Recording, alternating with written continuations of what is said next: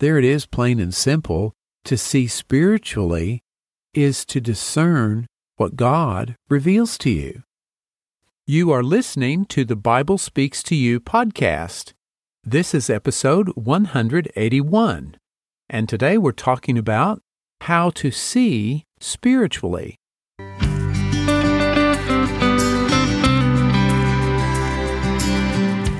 You're listening to the Bible Speaks to You podcast. I'm James Early, your host, and this is the place to be to rediscover the original Christianity of Jesus. Each week, we talk about how Jesus wanted us to think and act and pray and live our daily lives. And we dig down into the mindset of Jesus to discover how we can think and act like he did. The goal is to experience more of Jesus' promise that the kingdom of heaven is at hand.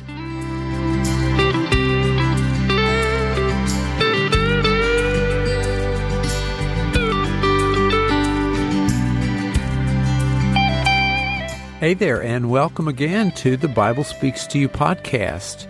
I am so grateful that you've tuned in to listen today. Recently, a listener asked me to talk about how to see things more spiritually.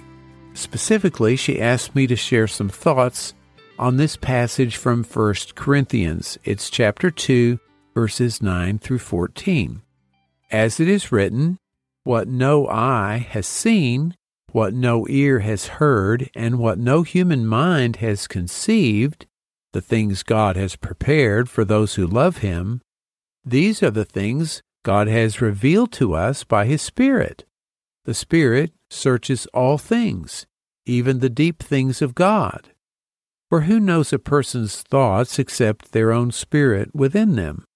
In the same way, no one knows the thoughts of God except the Spirit of God. What we have received is not the Spirit of the world, but the Spirit who is from God, so that we may understand what God has freely given us.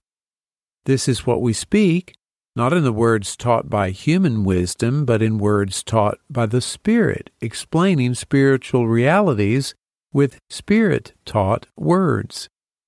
The person without the Spirit does not accept the things that come from the Spirit of God, but considers them foolishness and cannot understand them because they are discerned only through the Spirit.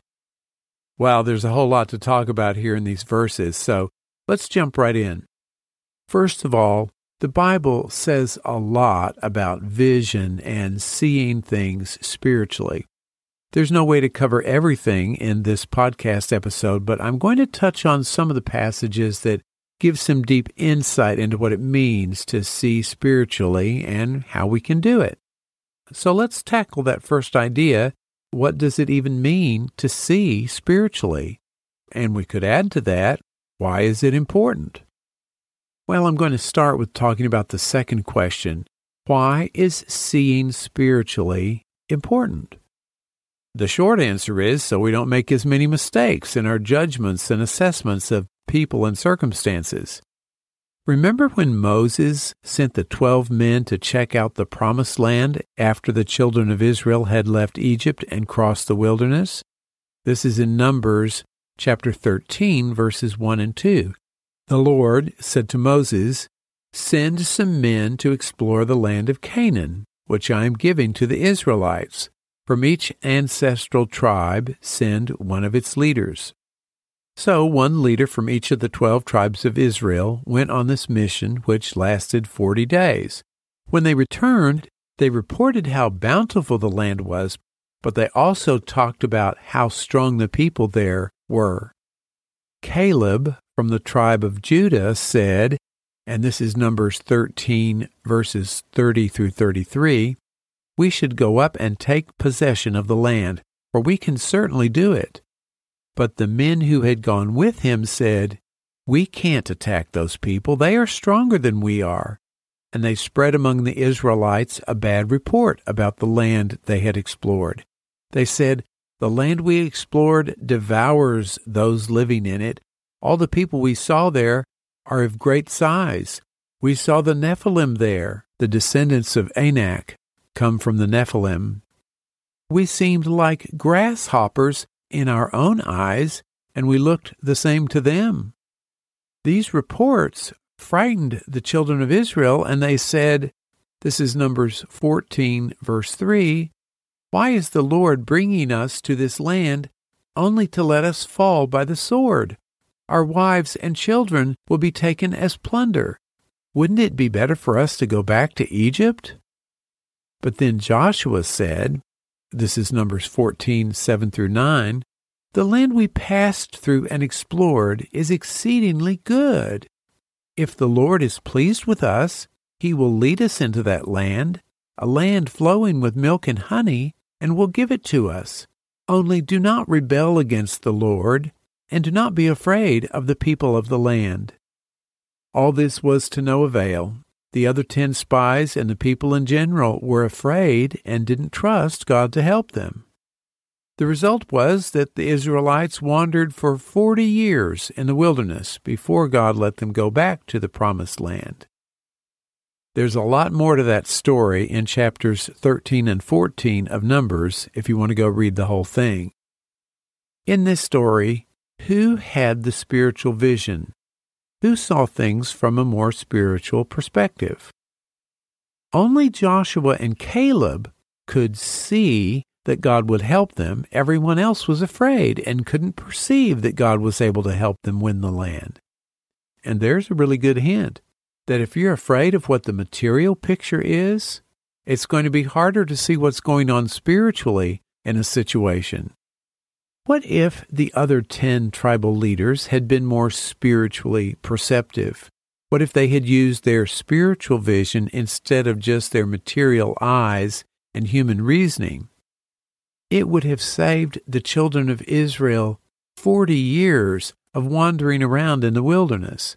They would have been in the promised land much sooner.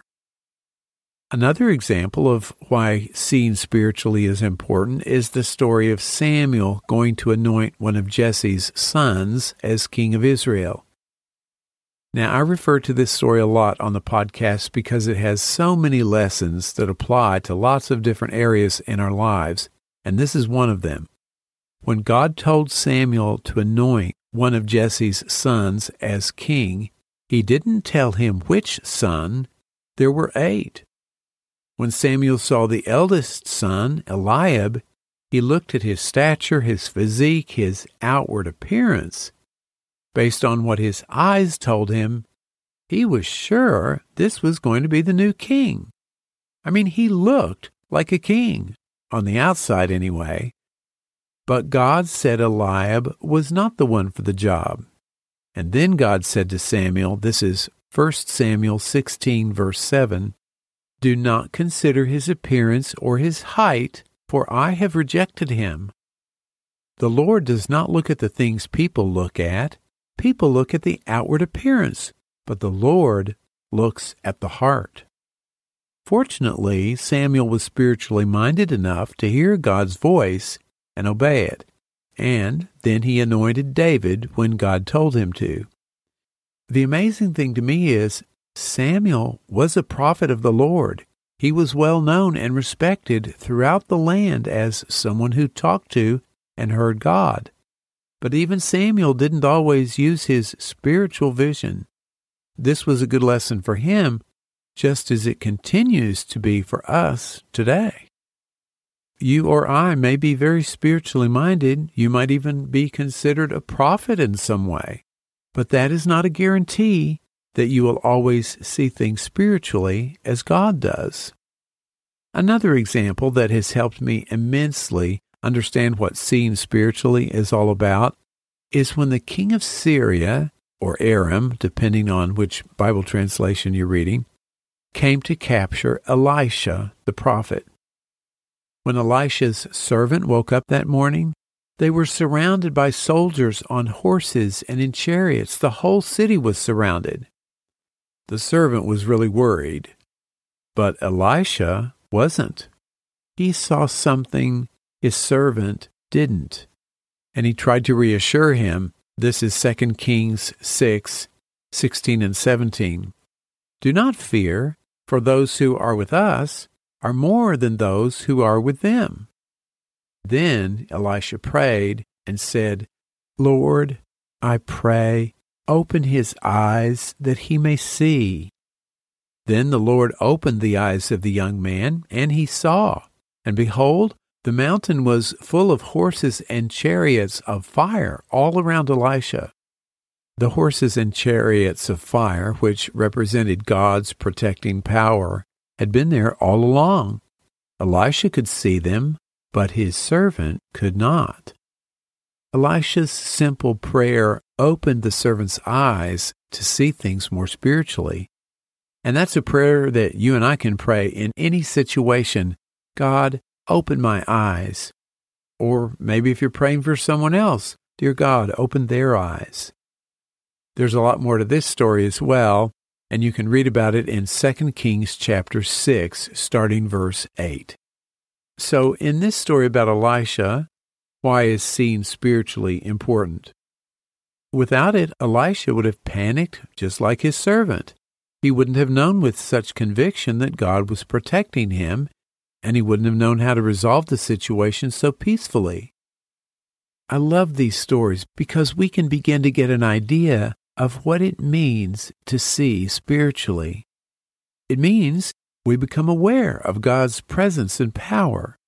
It means we trust God to protect us when He tells us to do something or if an emergency comes up.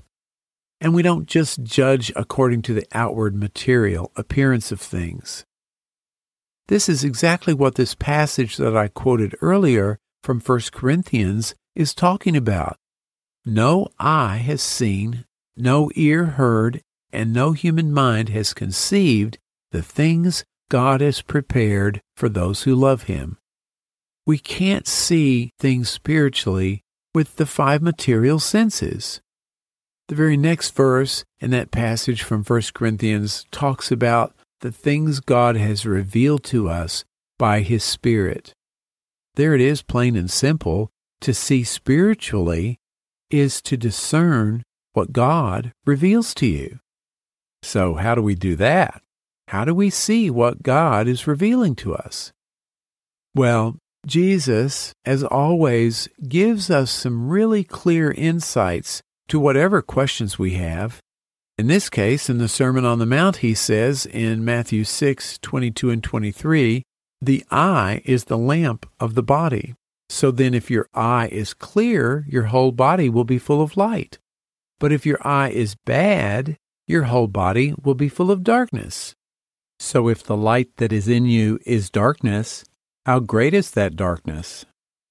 Your eyes are literally the lens you see the world through. But metaphorically, the eye or lens we look at the world through is our thinking. If you are a loving person, you'll see things and people through the lens of love. If you're a fearful person, you'll see everything through the lens of fear and consequently be afraid most of the time. Fill in the blank with any emotion or attitude. This is the lens you're looking through. To the degree you're thinking spiritual thoughts, the more you'll be seen spiritually. So, what prevents us from seeing more spiritually? Well, there are all sorts of things. Jesus gives this example again in the Sermon on the Mount. It has to do with being judgmental. Jesus says straight out, this is Matthew 7 1, do not judge others, and you will not be judged. And then he gives a very graphic example of how being judgmental keeps us from seeing spiritually. This is Matthew 7 3 through 5. And why worry about a speck in your friend's eye when you have a log in your own? How can you think of saying to your friend, Let me help you get rid of that speck in your eye, when you can't see past the log in your own eye? Hypocrite, First, get rid of the log in your own eye, then you will see clearly to deal with the speck in your friend's eye. When you think you can solve a problem for someone else you haven't dealt with in your own life, Jesus says you're a hypocrite. Hypocrisy and the self righteousness that usually goes along with it is guaranteed to keep you from seeing spiritually. that would imply that their opposites, sincerity and humility, or maybe self awareness, there are probably lots of opposites of self righteousness, help you see spiritually. Fear, any kind of sin, any ungodlike thought will keep you from seeing spiritually. Every time you trust God, every time you obey God, every godlike thought you have will help you see more spiritually.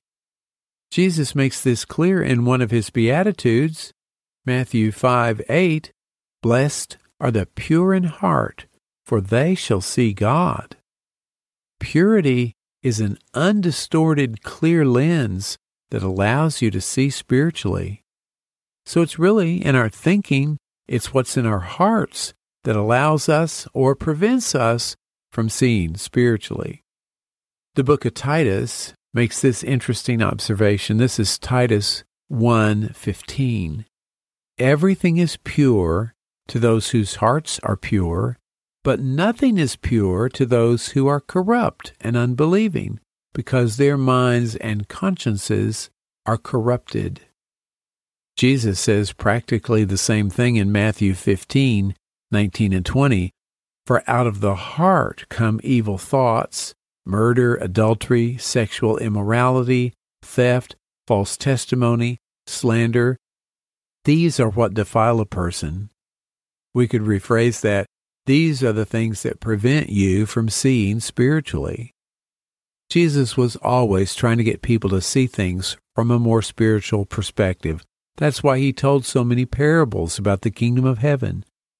To see can also mean to understand. He wanted people to begin to understand God's nearness, readiness, and ability to help and heal them. He wanted them to understand that the kingdom of heaven was indeed at hand and that they could partake of its presence. Jesus constantly and patiently encouraged his disciples to be more spiritually minded, which would enable them to see more spiritually. But at times he rebuked them because they were only judging a situation based on the outward appearance of things. This is Matthew 16, 6 through 12. Jesus said to them, his disciples, Take heed and beware of the leaven of the Pharisees and Sadducees. And they reasoned among themselves, saying, Is it because we have taken no bread? But Jesus, being aware of it, said to them, O you of little faith, why do you reason among yourselves because you have brought no bread? Do you not understand or remember the five loaves of the five thousand and how many baskets you took up? Nor the seven loaves of the four thousand and how many large baskets you took up? How is it that you do not understand that I did not speak to you concerning bread, but to beware of the leaven of the Pharisees and Sadducees? Then they understood that he did not tell them to beware of the leaven of bread, but of the doctrine of the Pharisees and Sadducees. The disciples finally got a more spiritual perspective of what Jesus was talking about. And even though he did rebuke them from time to time, Jesus also blessed his disciples and their ability to see things spiritually. This is in Matthew 13, verses 16 and 17. He says, Blessed are your eyes, for they see, and your ears, for they hear. For assuredly I say to you that many prophets and righteous men desired to see what you see, and did not see it, and to hear what you hear, and did not hear it. So, how does all this apply to you and me? Well, let's start with the idea that Jesus is saying to you, just as much as he said it to his disciples, Blessed are your eyes, for they see. This is really a blessing and a promise that we can see things spiritually. It's not just for the people 2,000 years ago who knew Jesus personally. Take a moment for an honest evaluation of the thoughts in your heart that either help you or hinder you from seeing spiritually.